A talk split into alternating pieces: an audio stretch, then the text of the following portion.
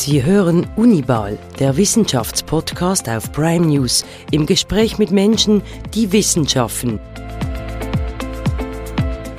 In Zusammenarbeit mit der Universität Basel und präsentiert von Interpharma, wir forschen weiter. Wir lesen es in den Schlagzeilen, immer mehr Menschen werden in den Spitälern mit Hilfe von Robotern operiert. Fachleute sagen, mit Robotern könne präziser und schonender operiert werden. Das ist vor allem wichtig bei heiklen Operationen am Herzen, am Hirn, im Unterleib. Was ist aber die Zukunft dieser Technologie? Werden wir in Zukunft nur noch von Maschinen operiert? Wie werden diese Roboter entwickelt? Darüber spreche ich jetzt mit Professor Georg Rauter. Er ist Professor für medizinische Robotik und Mechatronik am Department Biomedical Engineering der Universität Basel. Das ist Unibal, der Wissenschaftspodcast auf Prime News. Mein Name ist Claude Bühler. Herr Rauter, war das schon ein Kindertraum, sich mit Robotern abzugeben? Herr, herzlichen Dank, äh, dass Sie zu uns gekommen sind. Ich freue mich natürlich über das Interview. Ähm, um auf Ihre Frage äh, zurückzukommen, Kindertraum. Ähm, als Kind wusste ich angeblich, dass ich Professor werden will, aber ich wusste natürlich nicht wofür. aber ich bin, äh, wenn man das jetzt so zusammenfasst, äh, eine Mischung äh, von meiner Mutter und meinem Vater. Äh, Vater ist Elektrotechniker gewesen, meine Mutter ist medizinisch-technische Assistentin. Also äh, in, ja, Technik und Medizin äh, irgendwo in einem dann ja, vereint. Warum und wie sind Sie Professor für medizinische Robotik geworden? Mich hat immer die Mensch-Maschine-Interaktion interessiert und zwar im medizinischen Kontext, also nicht einfach Roboter zu bauen, die gewisse Tätigkeiten in der Industrie äh, autonom erledigen, ohne dass da ein Mensch vielleicht was machen muss, sondern mich hat immer interessiert, wenn da ein Mensch dabei ist äh, und mit der Maschine was machen muss. Und das vielleicht sogar auf beiden Seiten, sowohl jemand, der die Maschine kontrolliert und jener jemand, der von der Maschine operiert wird, in meinem Fall jetzt zum Beispiel. Und ähm, das wirft natürlich extrem viele Fragen auf von äh, äh, eben Art und Weise, wie der Roboter das überhaupt schaffen kann, dass er nicht zusätzlich was verletzt, was nicht verletzt werden kann. Und dann natürlich auch ähm, ethische Fragen, also einerseits technische Fragen, wie kann man irgendwas bewerkstelligen und auf der anderen Seite stößt man natürlich auch an ethische Grenzen. Was ist für Sie das Faszinierende an dieser, an dieser ähm, Trennlinie, an dieser Beziehung zwischen eben Maschinen und Menschen? Ja, ähm, wenn ich die Frage so einfach beantworten könnte, dann wäre ich wahrscheinlich schon fertig mit meiner Arbeit.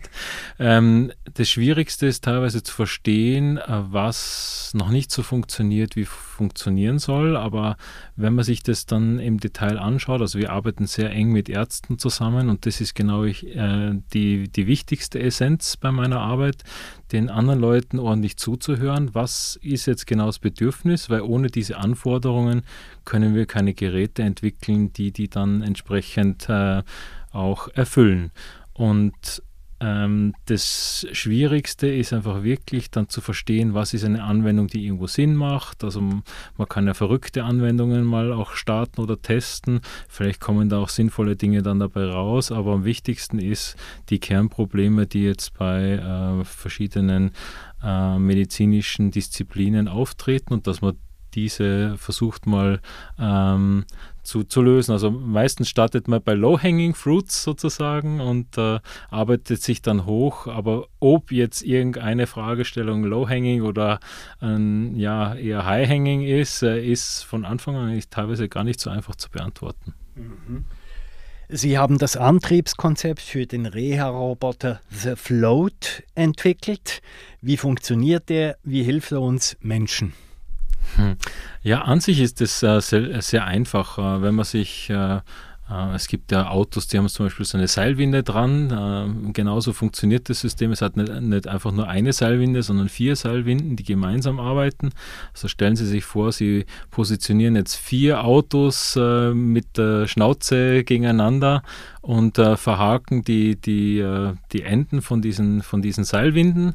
Und jetzt muss äh, jeder von diesen Fahrern genau die Seilwinde so ein- und ausfahren, äh, dass, dass immer alle Seile gespannt werden, sodass äh, ein Patient, der dann an diesen Haken dann da äh, dranhängen würde, richtig unterstützt wird. Also es geht nicht darum, jemanden herumzuschieben in der Gegend, sondern richtig zu unterstützen, dass diese Person eigentlich selbstständig laufen kann, ohne zu fallen oder wenn sie fällt, dann äh, entsprechend aufzufangen. Aber das Prinzip ist sehr einfach. Seilwinde mit einem Motor, in dem Fall halt nicht ein Verbrennungsmotor, sondern ein elektrischer Motor. Mhm.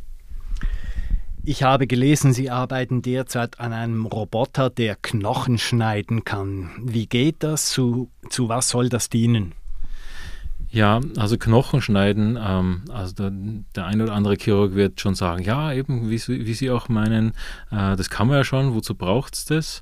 Was wir äh, neu machen möchten, ist, wir möchten eben mit Laser schneiden. Laser ist extrem präzise zu führen.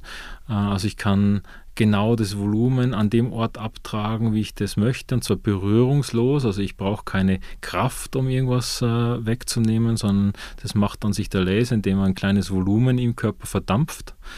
Ähm, und dann können Sie das eigentlich wirklich schön vorher planen. Also Knochen ist ein sehr dankbares Material, weil es äh, hart ist. Es verschiebt sich äh, oder verändert sich jetzt von der Bildgebung. Also man macht ein CT-Bild, ein Patient kommt ins Spital, macht ein CT-Bild, dann sehe ich mir, wie ist die Knochenstruktur und dann kann ich basierend auf diesen Knochenstrukturen, die ich da sehe, kann ich planen. Dann weiß ich ganz genau, wo muss ich schneiden, wie tief muss ich schneiden, was muss ich wegschneiden.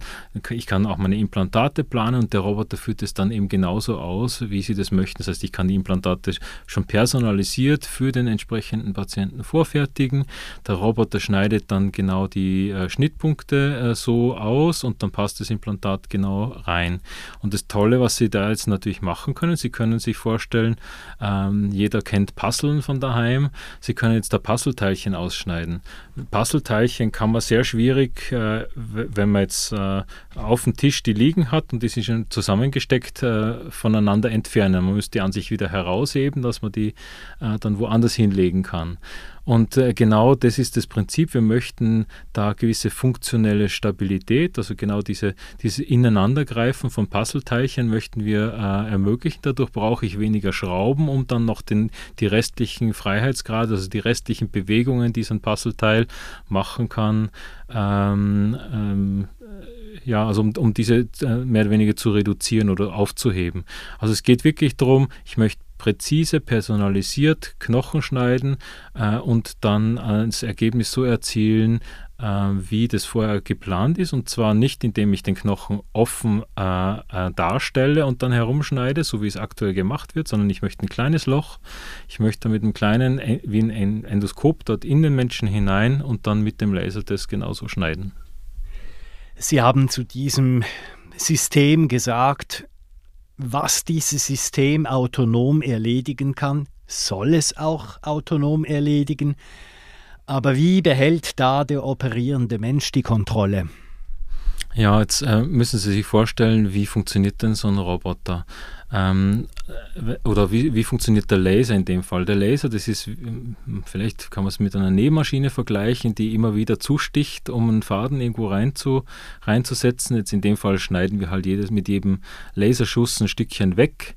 Aber ähm, wenn Sie jetzt dem Arzt sagen, er muss für jeden, äh, für das minimale Volumen, das er abtragen muss, einen Knopf drücken und dann ein Stückchen vorwärts fahren und dann wieder einen Knopf drücken, wird er verrückt dabei.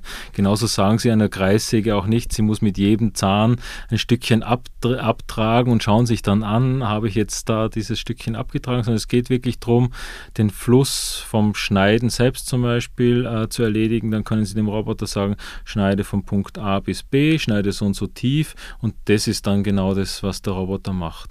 Also es geht nicht darum, die einzelnen Kommandos, schalte den Spray an, schalte die Saugung an, schalte die wieder ab, das zu koordinieren, sondern eigentlich relativ einfache Dinge, äh, wo sich jetzt wahrscheinlich keiner wirklich drum kümmern wollen würde. Also meine Idee ist, äh, Dinge einfach zu machen, sodass man neue Sachen besser oder Dinge, die man schon auch macht, auch besser machen kann, als man es aktuell äh, erzielt. Was wäre denn Ihr Wunschroboter, den Sie in Ihrer Forschungskarriere entwickeln möchten? Ja, also ich, ich finde dieses, dieses äh, Miracle-Projekt, also ähm, das steht ja für minimalinvasiver Roboter gesteuertes äh, Computerendoskop, ähm, also auf Englisch dann entsprechend, ähm, aber ähm, das System ist extrem innovativ, da steckt so viel drin, also wir möchten ein, äh, eben dieses ganze Ab äh, Schneideprozess äh, äh, mit Laser im Körper minimalinvasiv äh, machen. Es, Was heißt minimalinvasiv? Eben, das ist genau ähm, dann, wenn ich einfach nur ein ganz ein kleines Loch machen muss, also nicht den kompletten Knochen zum Beispiel freilegen, sondern Schlüssellochtechnologie oder Schlüssellochchirurgie sagt man da auch dazu. Und ähm, also es geht darum, dass man möglichst von außen nichts sieht, aber drinnen äh, macht man trotzdem die Eingriffe, die man bisher nur ähm, eben in diesem offenen chirurgischen Prozess macht. Und jetzt ähm, finde also äh, wir stoßen mit diesem Projekt ständig an, an die Grenzen der Physik. Also wie kriege ich einen Roboter so klein, dass da äh, dass eben das Minimalinvasive noch gegeben ist? Wie schaffe ich es, äh, einen hochenergetischen Laser dort hineinzubekommen? Also ich möchte mir jetzt auch nicht anmaßen zu sagen, ich entwickle Laser. Ich habe da auch to ganz tolle Kollegen, äh, die zum Beispiel an Laser, äh, an Lasern arbeiten, also die entwickeln selbst Laser. Ich habe Kollegen, die arbeiten an medizinischer Bildgebung und auch äh, Mediziner, die äh, neue äh, Implantate direkt im Spital drucken und personalisiert für den Patienten entsprechend entwickeln. Also da habe ich ein ganz ein tolles Team mit anderen Professoren auch und Professorinnen um mich herum. Und wir gemeinsam versuchen eigentlich der Physik da ein Schnäppchen zu schlagen, indem man ähm, eben den Roboter immer kleiner macht, den so entwickelt, dass er sich wie eine Hand, die sich am Tisch abstützt, im Patienten abstützt. So kann an sich der Rest zum Beispiel vom Arm oder, oder von der Roboterstruktur sehr ähm, wabbelig sein, sagen wir es mal so. Das heißt, es geht nur darum, dass ich mich an dem Ort, wo ich wirklich arbeiten möchte, dass ich dort stabil bin und dann den Laser dort äh, genau führe. Ähm, ah, und dann einfach all die Parameter wie Laser, Wasser ähm, ähm, da gut koordiniere.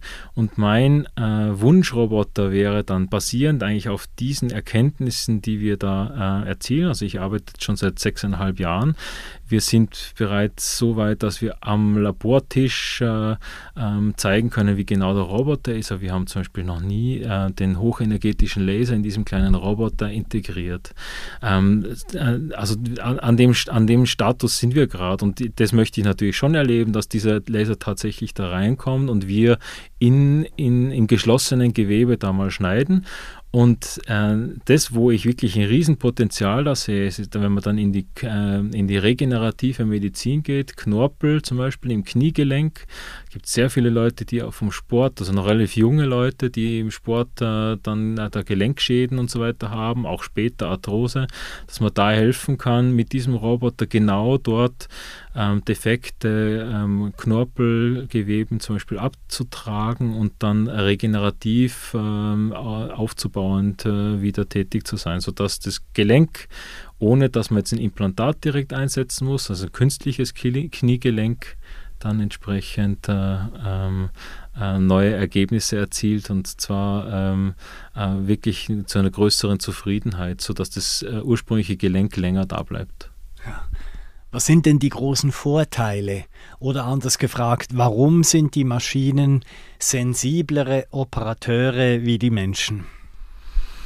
Ähm, ja, ähm, ich würde den Menschen mit einem Allrounder vergleichen. Also, ähm, also Mensch ist ja eigentlich unglaublich, also wie viele Sensoren man in der Hand in einem Quadratzentimeter zum Beispiel oder in einem Finger im Quadratzentimeter hat. Suchen Sie sich mal einen Roboter, der das kann. Oder einen Roboter, der den allgemeinen Kontext sofort versteht. Ach, jetzt äh, der Patient äh, hat jetzt nicht mehr das Problem, dass ich jetzt das Knie operieren muss, sondern der, der stirbt mir gerade unterm OP weg, oder? Da muss ich natürlich jetzt, äh, da geht es jetzt nicht mehr darum, dass ich das Knie rette, sondern da muss ich auf, an sich andere, auf einer anderen Größenordnung arbeiten. Und ich äh, würde sagen, also äh, Roboter sind von dem her wirklich eigentlich noch dumm und äh, auf ganz spezielle ähm, Tätigkeiten hingetrimmt, oder? Für diese Tätigkeiten äh, baut man den, die, genau die richtigen Sensoren ein und die können natürlich dann schon viel sensibler sein als die äh, Wahrnehmung des Menschen für diese eine Aufgabe. Aber der Mensch ist also viel breiter aufgestellt und kann einfach dann den ganzen Kontext rundherum auch noch verstehen. Aber wie muss ich mir diese Sensibilität vorstellen? Also ist das äh, im Bereich äh, de, des Bildverfahrens, also wie ein, äh, wie ein Roboter wahrnehmen kann anhand von Bildern oder auch taktil oder was, äh, wie nimmt der Roboter wahr? Mhm. Also Sie haben eigentlich da schon sehr, sehr wichtige Aspekte angesprochen. Ich kann äh, direkt antworten, es kann in jedem von diesen Aspekten sein. Also ich kann bessere äh, Bildgebung haben, ich kann bessere Kraftauflösung haben, ich kann bessere Positionsauflösung haben. Was ist eine Positionsauflösung? Wo der Finger jetzt zum Beispiel im Verhältnis ähm, zu einem Stift äh, ist. Ja. Also wenn Sie irgendwas greifen, müssen Sie dann schon an den richtigen Ort greifen, damit der, ähm, damit der Stift auch gegriffen wird. Also also ähm, wo ist mein Finger im Verhältnis zu einem Objekt, ist die Positionswahrnehmung und da sind wir Menschen bei Weitem natürlich äh, Maschinen unterlegen. Also da kann man im Mikrometerbereich arbeiten. Jetzt meine Roboter sind im äh, 0,01 Millimeter Bereich zum Beispiel genau, also unser, unser kleinster äh, Chirurgieroboter. Also die kann man auch für zahnmedizinische Anwendungen ganz gut verwenden. Da sind wir auch dran. Ähm, aber eben, äh, ich kann Laser verwenden, um in Echtzeit herauszufinden, äh, welches äh, ist das Gewebe gerade noch äh, krebsbefallen oder nicht. Also, dass man zum Beispiel Echtzeithistologie machen kann. Also das wird äh, für Pathologie äh, super interessant sein. Ich kann eben sehr genau ähm, planen. Das wird dann auch genauso rauskommen. Also gerade bei Hartgewebe wird das sehr gut klappen. Aber die Entwicklungszeiten sind einfach bei uns eigentlich das größte Problem. Also es einerseits Miniaturisierung, viele Dinge, die gibt es einfach so noch nicht in der Größenordnung, wie wir sie brauchen. Und da liegen eigentlich die Herausforderungen. Aber dass wir menschliche Wahrnehmungsgrenzen überschreiten, ähm, also das ist schon lang passiert. Mhm. Mhm.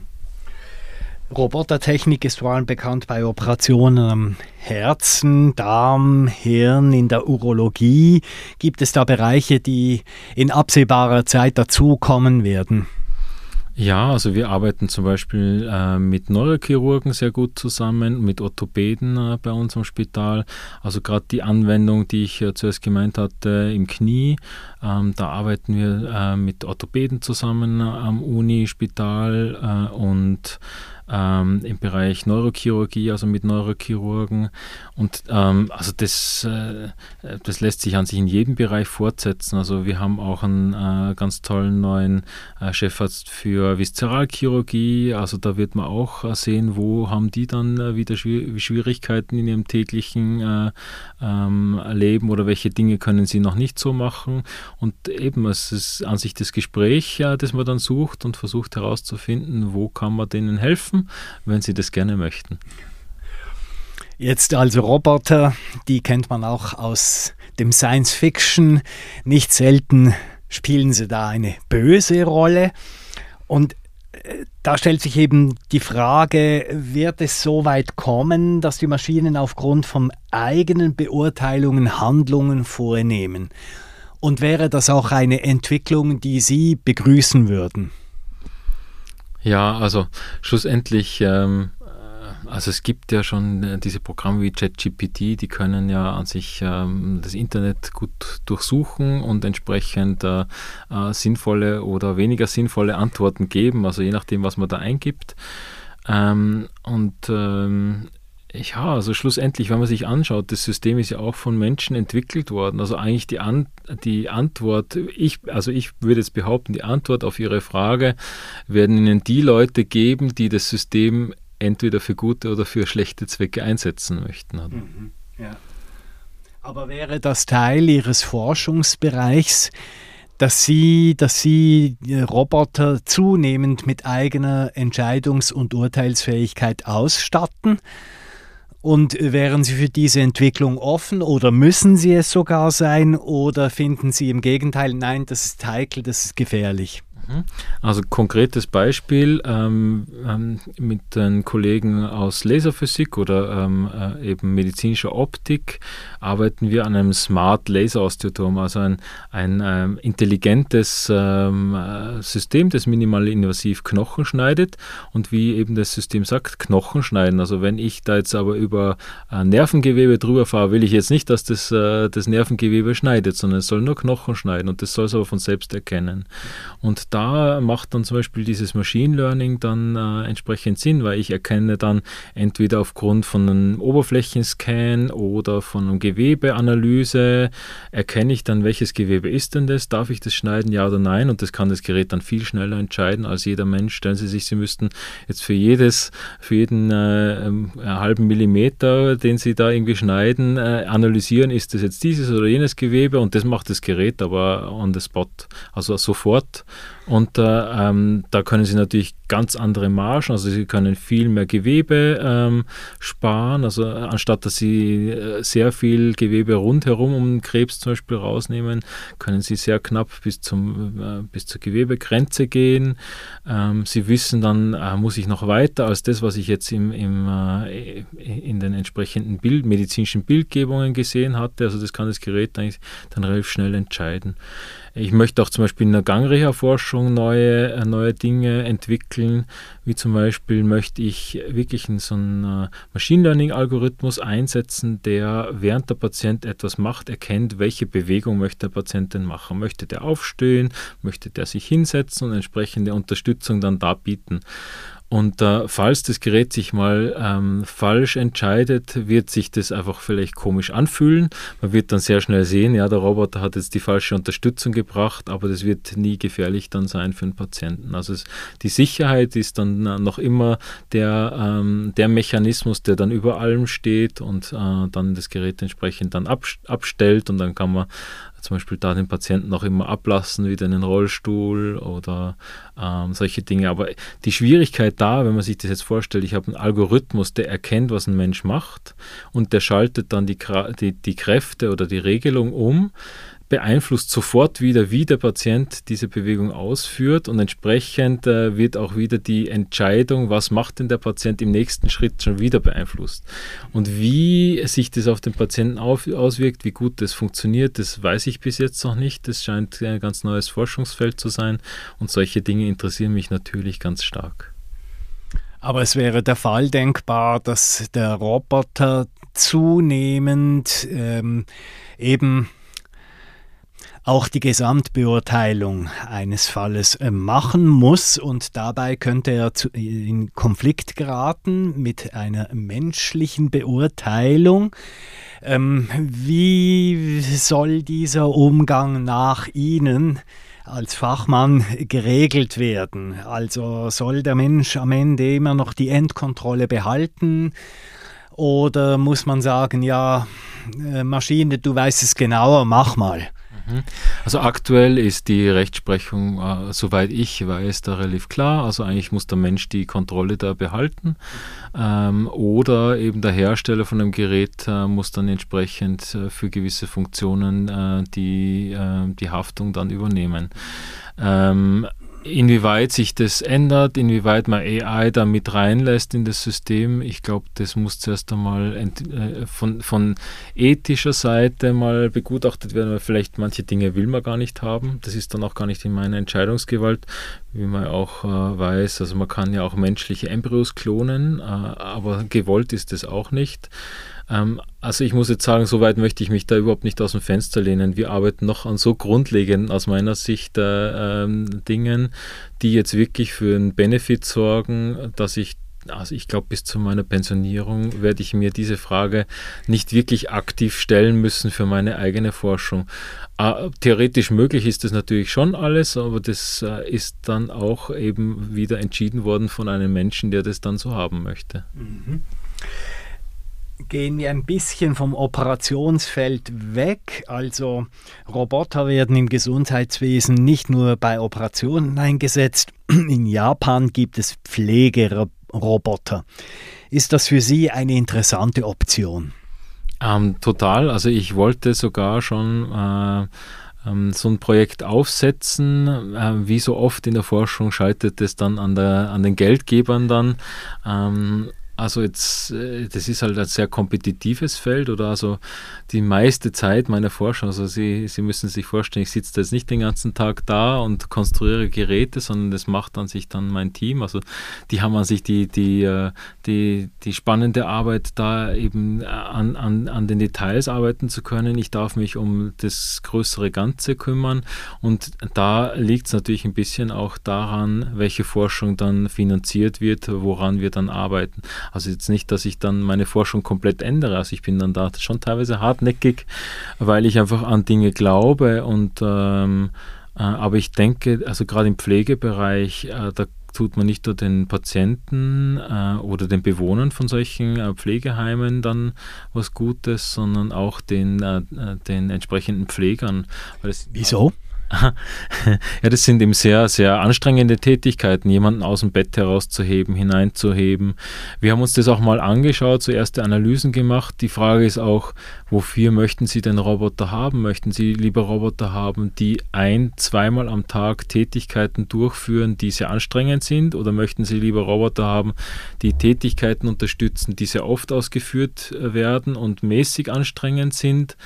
Und wie auch da ähm, äh, sind einfach die Menschen sehr flexibel, oder? Der, der, eine Patient muss nach links herausgehoben werden, da ist aber die Wand äh, sehr nah, da könnte der Roboter nicht hin. Und also Menschen sind einfach unglaublich und also das fasziniert mich eigentlich immer wieder. Und ein Grund, warum ich mein Labor Bio-Inspired Robots for Medicine genannt hatte, ist eben, dass ich äh, der Meinung bin, dass äh, die Robotik extrem viel äh, von äh, Menschen oder von, von der Natur lernen kann dass man ähm, sich anschaut, also warum hat denn der Mensch Finger und keine Tentakel? Also ich kann, ohne dass ich hinschaue, kann, weiß ich relativ genau, wie mein Finger steht. Ähm, ich weiß auch relativ genau, wie die Kräfte sind. Ähm, aber die Endoskope, die jetzt zum Beispiel aktuell entwickelt werden, die flexiblen Endoskope, die sind da überhaupt nicht auf einer Fingerstruktur aufgebaut. Und ähm, das sind ein paar von den Forschungsthemen, die ich in meinem Labor habe. Also ich entwickle zum Beispiel flexible Roboter oder flexible Endoskope, die mehr ähm, so inspiriert sind, zum Beispiel vom Menschen oder vom, vom menschlichen Finger.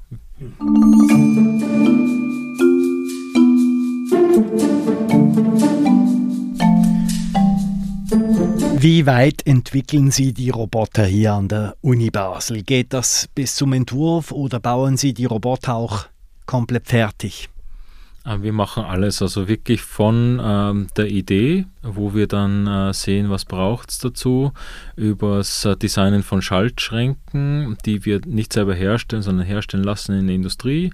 Das heißt, wir bekommen dann ähm, äh, eben zertifizierte Schaltschränke nach den aktuellen Normen, aber die die Funktionen erfüllen, die wir brauchen, mit äh, Automatisierungskomponenten, also das auch ein bisschen äh, Spezialität von meinem Labor. Ich versuche Komponenten zu nutzen, die sehr nah an der ähm, Industrialisierung sind.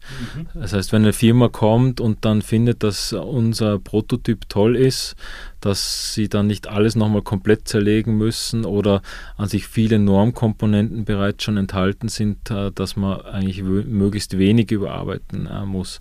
Aber wir entwickeln dann die Mechanik der Roboter selber, wir entwickeln die Regelung und die Benutzerinterfaces und wir machen auch die Studien damit. Also wirklich alles von A bis Z. Das Einzige, was wir nicht machen, sind die Zertifizierungen von den Geräten, also wir bringen die nicht auf den Markt.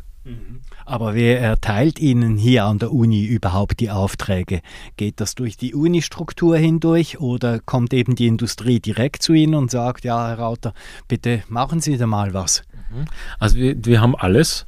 Ähm, das, äh, also meine Berufung äh, kam über dieses Miracle-Projekt. Wir haben von der Werner Siemens Stiftung äh, Gelder erhalten in zwei, für zwei Phasen von dem Projekt aktuell.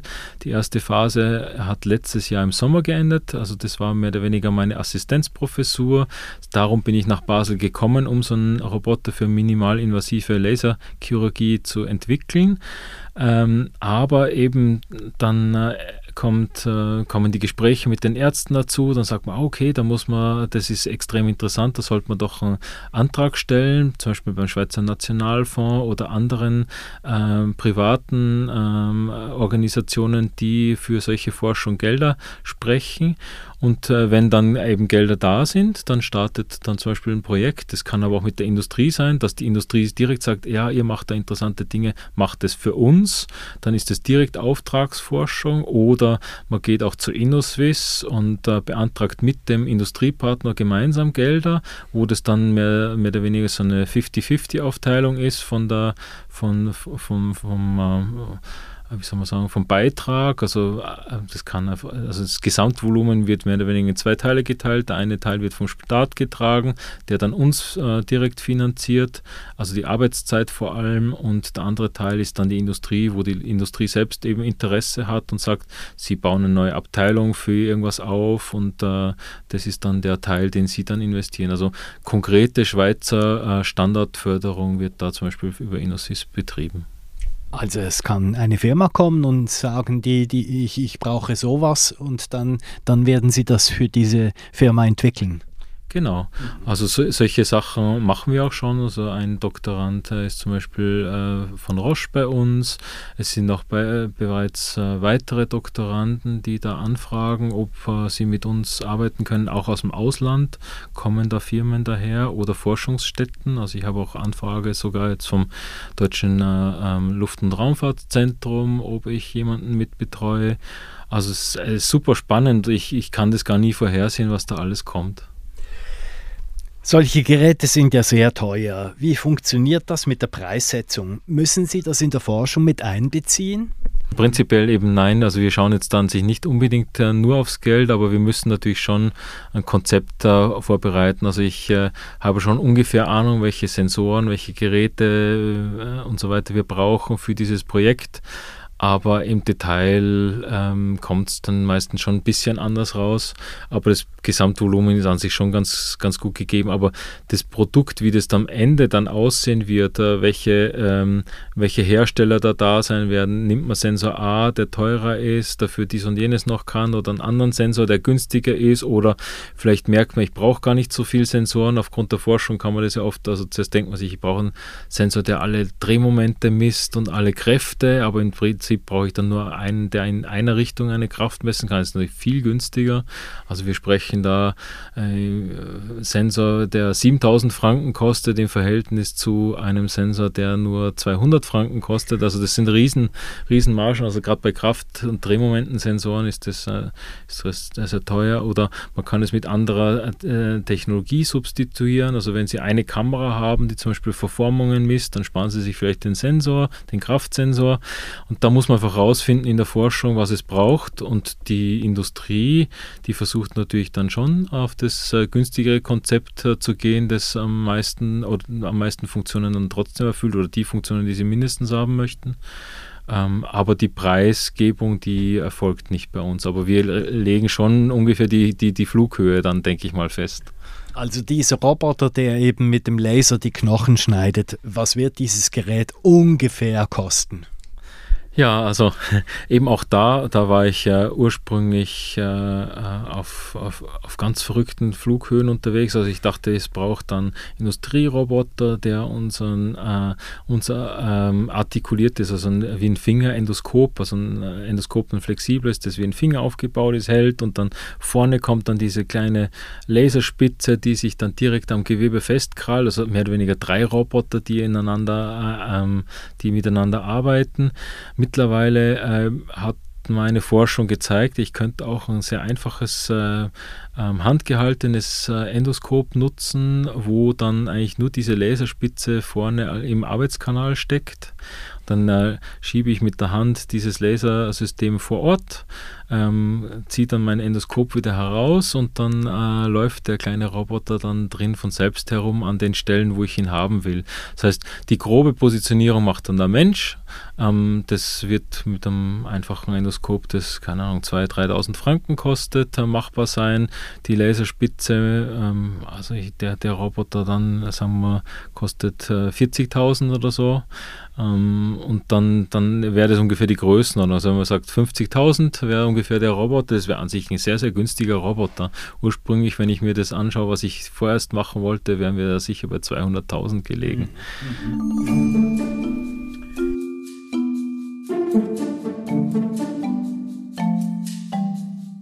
Wer braucht Ihre Roboter hier in der Region zur Hauptsache? Ähm, wer die braucht, also ähm, aktuell eben, wir sind ja in der Forschung unterwegs. Das heißt, wir forschen mit, dem, äh, mit den Unispitälern, sowohl Uni-Kinder als auch äh, Universitätsspital, ähm, aber natürlich auch die anderen äh, Spit Spitäler, Bruderholz, äh, äh, Clara Spital, ähm, ja, äh, also die, die, die Forschungslandschaft ist da an sich sehr dicht, das ist toll. Ähm, was jetzt die, die Roboter für die Industrie betrifft, da haben wir auch äh, Zusammenarbeiten. Ich weiß nicht, wie, wie groß Sie jetzt die Region fassen möchten, aber wir haben jetzt zum Beispiel ähm, Leute ähm, vor Ort, zum Beispiel im Bereich äh, Zahnmedizin, die sich interessieren, aber das Projekt kam ursprünglich zum Beispiel aus Zürich. Ähm, wir haben eine Firma, da arbeiten wir mit, äh, mit Leuten aus Schaffhausen zusammen. Ähm, also es ist schwierig zu sagen, für wen wir Dinge machen. Wir möchten auf alle Fälle was machen für Menschen, für Patienten, genau. Ja, schön. Ja, bei der Robotikforschung werden oft Zürich und Lausanne genannt. Wie gut kann Basel da als Standort mithalten? Also ich glaube, äh, wir sind sehr einzigartig. Ähm, also ich glaube das nicht nur, das äh, weiß ich. Ich bin an sich sehr stolz drauf, äh, was ich da generieren oder aufbauen habe dürfen in Basel. Ich, ich würde jetzt mal behaupten, solche großen Labors hätte ich woanders nicht bekommen, allein schon aufgrund der ähm, Größe oder der, der, der Platzgegebenheiten oder also ich habe jetzt da, ich weiß gar nicht, äh, wie groß es ist, jedenfalls habe ich wirklich toll Platz, dass ich mir einen Zahnarztstuhl, den ich ausstatten werde mit dem Roboter, ähm, aufbauen kann, ein Ganglabor, wo ich technische ähm, robotische Forschung machen kann für, für Gangrehabilitation. Also solche Dinge muss man mal irgendwo bekommen und äh, man hat mir da in Basel die Möglichkeiten gegeben, das zu machen. Ähm, und an mich geglaubt. Ähm, ich sage jetzt nicht, dass man woanders vielleicht nicht an mich geglaubt hätte, aber äh, ich äh, habe diese interessante Ausschreibung damals gesehen, habe mich da mehr oder weniger ein bisschen drin verliebt und äh, mache das jetzt sehr gerne. Und äh, man kennt unsere Forschung in, äh, in der ganzen Schweiz, äh, behaupte ich jetzt mindestens. Also ich bin sehr gut im Austausch mit Robotikforschern, ähm, eben von ETH Zürich, EPFL. Ähm, darf aber auch ganz stolz sagen, dass meine Leute ähm, wirklich auch angefragt werden aus Industrie und Forschung von woanders. Also es ist nicht so, dass wir da ähm, äh, die zweite Geige spielen, sondern wir sind da vorne dabei und sind gefragt. Mhm. Ja, das bringt mich auf die nächste Frage. Also man hört in den Medien Klagen darüber, dass bezüglich der EU-Forschungsprogramme die Schweiz nicht asso assoziiertes Drittland ist.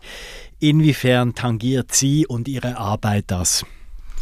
Ja, also bis zu einem gewissen Grad ähm, äh, stört, also stört uns das tatsächlich als Forscher, weil es ja so ist, dass man äh, bei sehr kompetitiven, also interessant kompetitiven äh, Dingen äh, nicht teilnehmen darf, wie dem äh, äh, ERC Research Grant zum Beispiel, wo ganz Europa sich bewirbt und, und dann misst und entsprechend ist es natürlich ein bisschen ein Nachteil. Ähm, bei anderen EU-Projekten darf man schon mitmachen, man darf halt einfach nicht Koordinator sein von dem Forschungsprojekt. Also man darf mitspielen ähm, und die Schweiz ist so ähm, innovativ und weitsichtig, dass sie dann entsprechend Gelder noch gibt.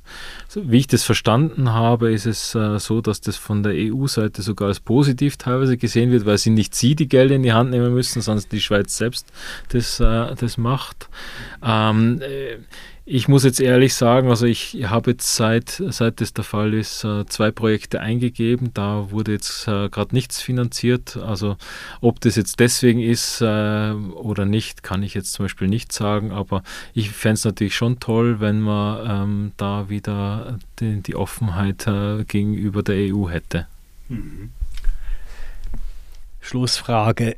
Für Sie sind Roboter sicherlich Maschinen Aber haben Sie sich auch schon dabei ertappt, eine emotionale Beziehung zu Robotern zu entwickeln? Wenn man jetzt zum Beispiel Roboter in Robben verpackt oder so, dass sie einfach wirklich herzig aussehen, da mag das durchaus vorkommen. Ähm, äh, auch in, äh, in Filmen wie eben Terminator oder so, dann, dann teilweise schon, aber da wird, es, da, da wird ja extrem auf der, auf der emotionalen Ebene gespielt. Auch die eigenen Roboter, die ich jetzt entwickle, also da ist äh, die Emotion eigentlich relativ gering, da schaue ich wirklich auf, auf äh, ähm, äh, quantitative Werte wie äh, eben Positionsgenauigkeit, Kraftauflösung und so weiter, da ist mir das eigentlich dann und natürlich Sicherheit. Also das sind, das sind natürlich Dinge, die mich da interessieren und ähm, da bin ich recht emotionslos. Herr Professor Rauter, ganz herzlichen Dank für dieses Gespräch. Danke vielmals fürs, äh, fürs Kommen an unser Departement. Sie hören Unibal, der Wissenschaftspodcast auf Prime News, im Gespräch mit Menschen, die Wissenschaften. In Zusammenarbeit mit der Universität Basel und präsentiert von Interpharma. Wir forschen weiter.